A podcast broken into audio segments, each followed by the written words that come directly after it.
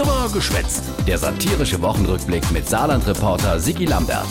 Die Woche hoher Besuch aus Brüssel im Landtag. Exzellenz, Herr Präsident. Aber auf der anderen Seite auch alter Bekannter. Lieber Jean-Claude Juncker. Schön, dass du da bist, du alter Luxemburger Strippezieher. Ich bin heute Morgen äh, gerne äh, ins Saarland gereist.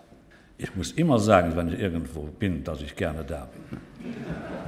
Meistens stimmt das nicht. Aber diesmal natürlich schon, vor allem weil auch ein paar alte Kumpane vom Jean-Claude da waren. Ich freue mich auch, Oskar Lafontaine, Rainer Klimt, hier zu sehen, das macht mich jünger. Ja, ein bisschen eitel ist er schon. Über die Zukunft von Europa hat er geschwätzte Jean-Claude. All die Wichtiger aus der saarländischen Politik waren da für sie lauschtere, wie es steht um die Zukunft Europas. Außer der Europaminister, der Strobel. Der äh, konnte grad nicht. Er nimmt an einer Konferenz zur Zukunft der EU in Bukarest teil. Man kann nicht überall sein. Jedenfalls, Europa wäre das größte Friedensprojekt aller Zeiten, hat die Juncker in Saarbrücke gesagt. Und dass so viel über die EU geschenkt gern gibt, gäng nur dort dran leihe, dass mir viel zu wenig voneinander wisste. Was wissen wir Saarland und Luxemburg eigentlich über die Sizilianer?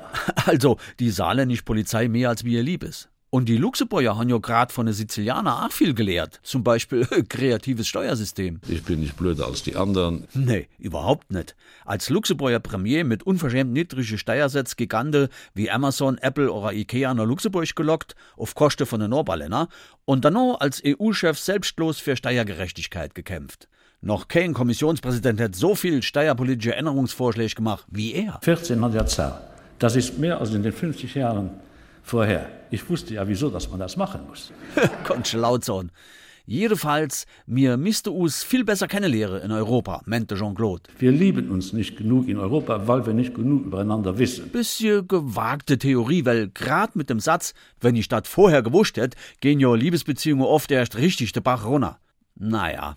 De Jean-Claude hat in seiner Ritt im Saarland Mut gemacht. Der Plan von der Regierung, dass jeder Saarländer auch Französisch schwätze kennen sollt, wäre grad aus Luxemburger Sicht nicht verkehrt. Kann das als Luxemburger nur begrüßen, weil die ganze Welt weigert sich, Luxemburgisch zu reden. Dann hat man zwei Möglichkeiten.